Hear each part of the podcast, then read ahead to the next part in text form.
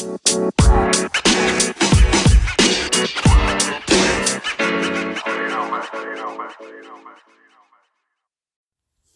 what's going on, everybody? Welcome back. Thanks for tuning in to the tea. I'm your host, Eason, and guess what? There'll be plenty of tea about Jeff Bezos, Jon Snow, that's right, Kit Harington spills the tea on Game of Thrones, Kevin Hart on that Oscars controversy one more time, Meek Mills and The Wig, Lindsay Lohan and her new beach house, the Jacquees tour, and are you a fan of music festivals, are you headed out to Coachella? There was a lot of controversy and a lot of people who were upset this year about the Coachella lineup. Well, guess what? Bonnaroo has released their lineup, and I feel like it's a nice middle of the road world between folks who like uh, indie music and folks who like the heavy pop culture stuff. And finally, are M&M's playing with our feeling and not Eminem the artist, but Eminem the candy. So let's get started. Divorcing after 25 years of marriage with $137 billion between them. Jeff Bezos and his wife Mackenzie announced on Twitter that after what they called a trial separation, they've now decided to end their 25 year marriage. Bezos, who's 54, made it clear that the divorce is amicable, saying, We feel incredibly lucky to have found each other and deeply grateful for every one of the years we've been married to each other. That's my Jeff Bezos voice. I like that voice, by the way. And this is the interesting part. He clearly views the marriage as a success. If we had known we would separate after 25 years, we would do it all over again. The couple met in New York when he was vice president of a hedge fund. He actually interviewed her for a job, and then they married in 1993. Six months after they met, they quit and moved to Seattle, where Jeff opened an online bookstore, The Origin of Amazon. And just like Steve Jobs, Bezos started the bookstore in his garage. They're both incredibly smart, graduating from Princeton, but they didn't meet there. She's six years younger than him. Mackenzie is a novelist who studied under Toni Morrison and won an American Book Award in 2006 for the testing of Luther Albright. All of this is nice. Is there a prenup? They live in Washington, which is a community property state. And for those of you who don't know what a community property state is, that means that any assets that they accrued during their marriage must be split 50 50, unless, of course, there's a prenup. And there are signs there was not a prenup. Jeff didn't reportedly become a millionaire until 1997. Divorces aren't always about money, are they? Somebody call Michael Jordan and ask him. At the time, I thought that Juanita Jordan, who later went on to marry her divorce judge, that that was the most expensive, one of the most expensive divorces ever. Amazon is now the most valuable company on the planet, worth nearly $810 billion. Jeff and Mackenzie announced last year that they were starting a charitable fund to help homeless families and create schools. And it seems they'll continue to work on their charitable projects together. You know, they look cute together, but I can see how when you've got that much cash, things can run its course, right? You work too much. I'm ready to sleep with someone else. I don't know what it was between these two, but I could see how after 25 years, a lot has changed. Their budgets have changed. She's not that same young analyst in there with him at the hedge fund. No. She's the queen of a $137 billion empire. Bye, Jeff. I'm done with your shenanigans. Out this door working too much. Just kidding. I don't know their business. But, you know, this sounds amicable. No fighting, no mudslinging, no mistresses. I like it. I like it. I like it. And what about Game of Thrones? Did you guys hear about Kit Harington and the Game of Thrones story? Grab your seats. Kit Harington says the Game of Thrones cast was over the show during the final season of filming. Kit apparently isn't going to miss everything about Game of Thrones. In this month's GQ Australia, the 32 year old opened up about filming the intense and final season of the HBO television series. Everyone was broken at the end. I don't know if we were crying because we were sad it was ending or if we were crying because it was so fucking tiring and we were sleep deprived. It was like it was designed to make you think, right? I'm fucking sick of this. I remember everyone walking around towards the end going, I've had enough of this. I love this and it's been the best thing of my life. I'll miss it one day. Right now, I'm done. Harington also noted that he looked forward to having a more stable work schedule as well as spending more time with his wife, Rose Leslie, who he met on the show and married last June. You don't know anything, Jon Snow. If you haven't seen Game of Thrones yet, watch it. That'll mean so much more to you. And I loved their love story. A lot of people have met their other halves at work. Ours just happened to be this iconic TV show. It dawned on me recently, and I have no idea if we will, but say me and Rose do have children, they'll know, they'll be able to see the genesis of their parents getting together, which is quite a wonderful thought. It's only a wonderful thought if you don't get to see your parents bone in a cave. Weird, but cute. I get it. Would you want to be friends with Kit Harington? Does he come across as the kind of person that you'd want to be your neighbor. I mean, like the kind of neighbor that you like drink with and on a Friday night and have wine. Or maybe you guys would go out and do couples things like brunch together on a Sunday or I don't know, run a 5K together. You know, the kind of stuff that people do like in LA and London and New York when you live in a small community in a really big, big city. He just doesn't seem very interesting to me. But I could meet him and all of that could be different. He just seems so much like Jon Snow. You know, there are some actors and actresses who seem like they're so similar to their characters in real life. One of the first people who comes to mind when I think about this is Sharon Stone. I always feel like Sharon Stone in real life is very much like the characters that she plays. Like very no bullshit. The kind of person who would snap on someone in a half second but always gets what she wants. I like that about Sharon Stone. And I'm bored about that with Kit Harington. Moving on. Kevin Hart was on the Good Morning America show, and the comedian actor was asked one more time about that LGBTQ controversy. Can y'all leave Kevin alone? He does not want to talk about this story anymore. Kevin Hart is back on the scene for a promo press tour for his upcoming film Upside, but there is a looming specter of the LGBTQ controversy that's still dogging him. The actor and comedian sat down with Good Morning America and briskly addressed the issue, along with saying he's moving on from the Oscars and the controversy as well.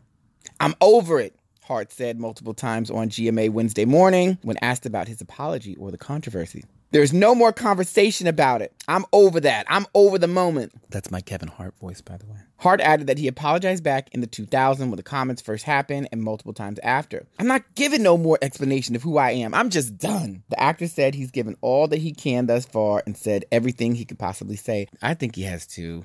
I don't want to hear about it anymore either. I'd like to move on. Can we let Kevin go?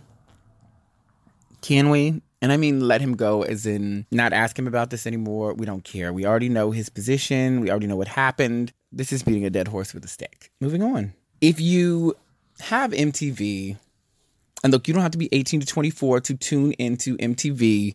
Look, it was launched during the 80s. Hey. And we're all still around to watch and see its evolution. So I'm tuning in. So basically, last night, Lindsay Lohan's Beach Club premiered on MTV. And if you're unsure of what Lindsay Lohan's Beach Club's about, I'll recap for you. Imagine Vanderpump Rules, basically a restaurant in a really nice place. Mykonos is a party city in Greece with Lindsay Lohan and a business partner as the head. And they've invited, or rather cast, lots of really beautiful people with all kinds of personalities to make or break this experience let me tell you, this show does not disappoint. I'm not going to give too much away because it's brand new and I want you guys to tune in so that we can talk about it.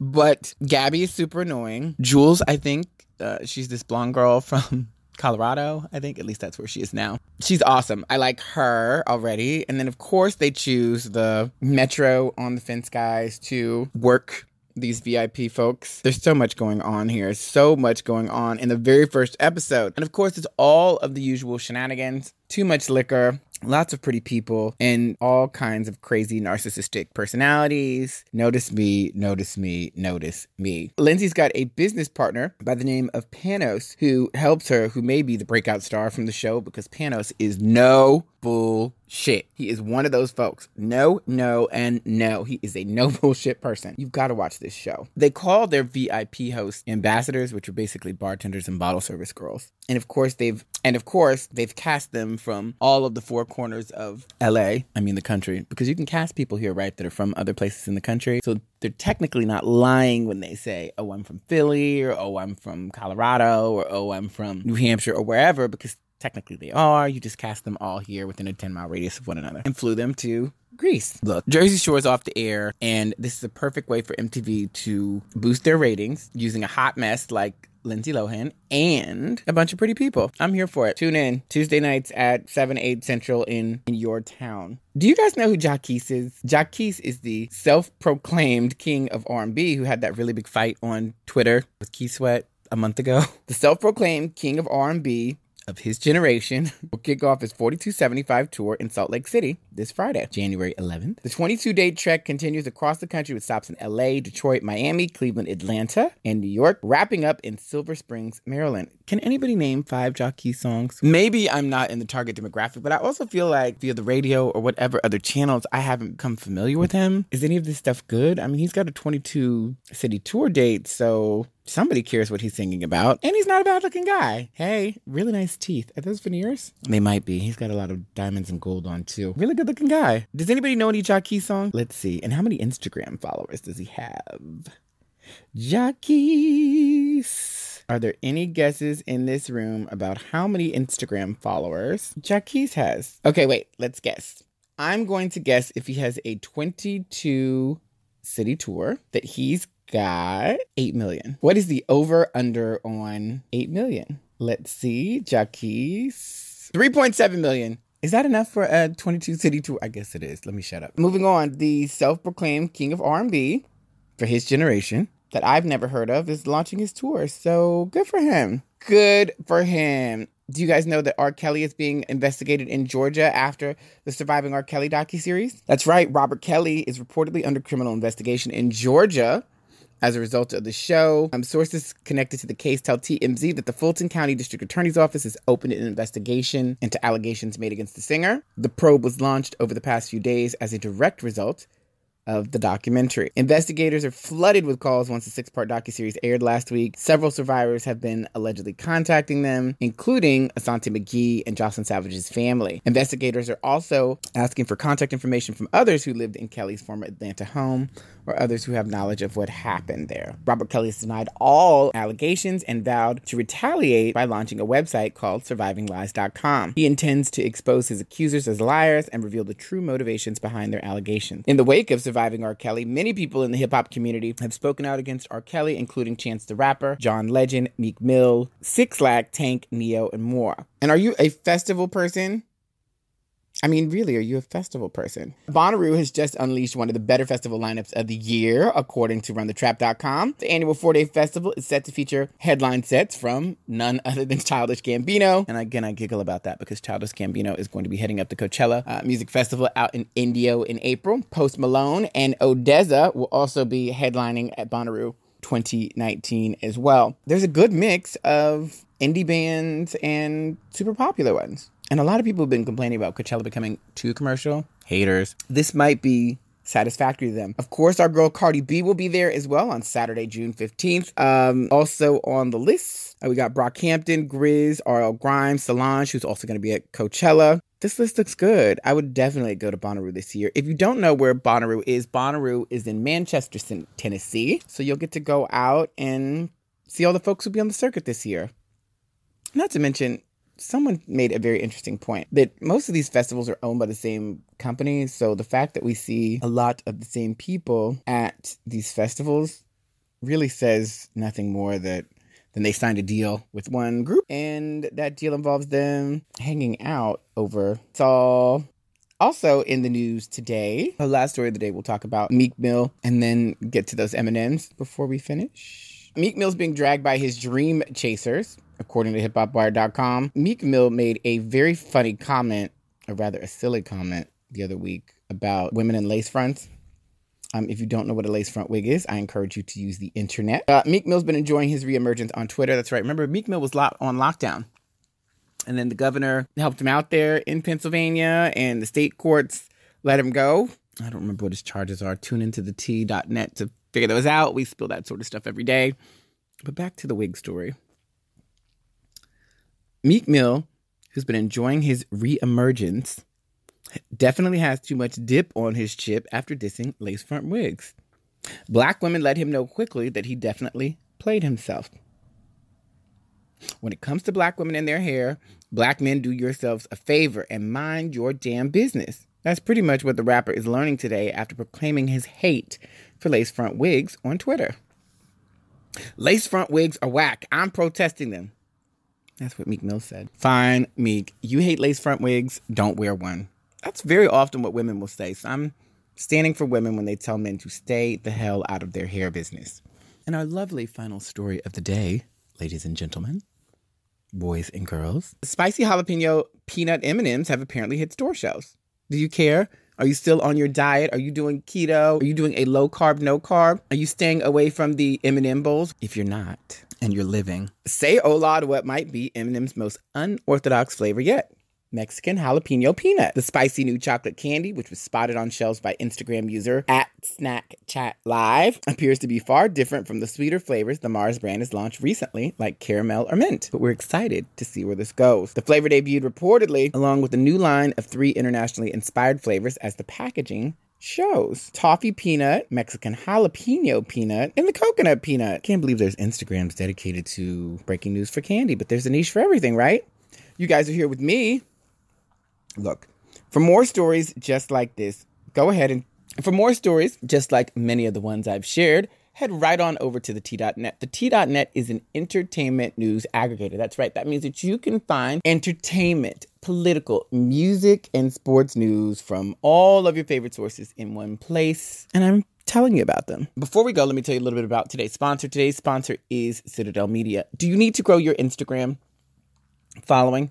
Do you want to become an influencer? Do you need help with your content marketing? Are you looking to become an influencer?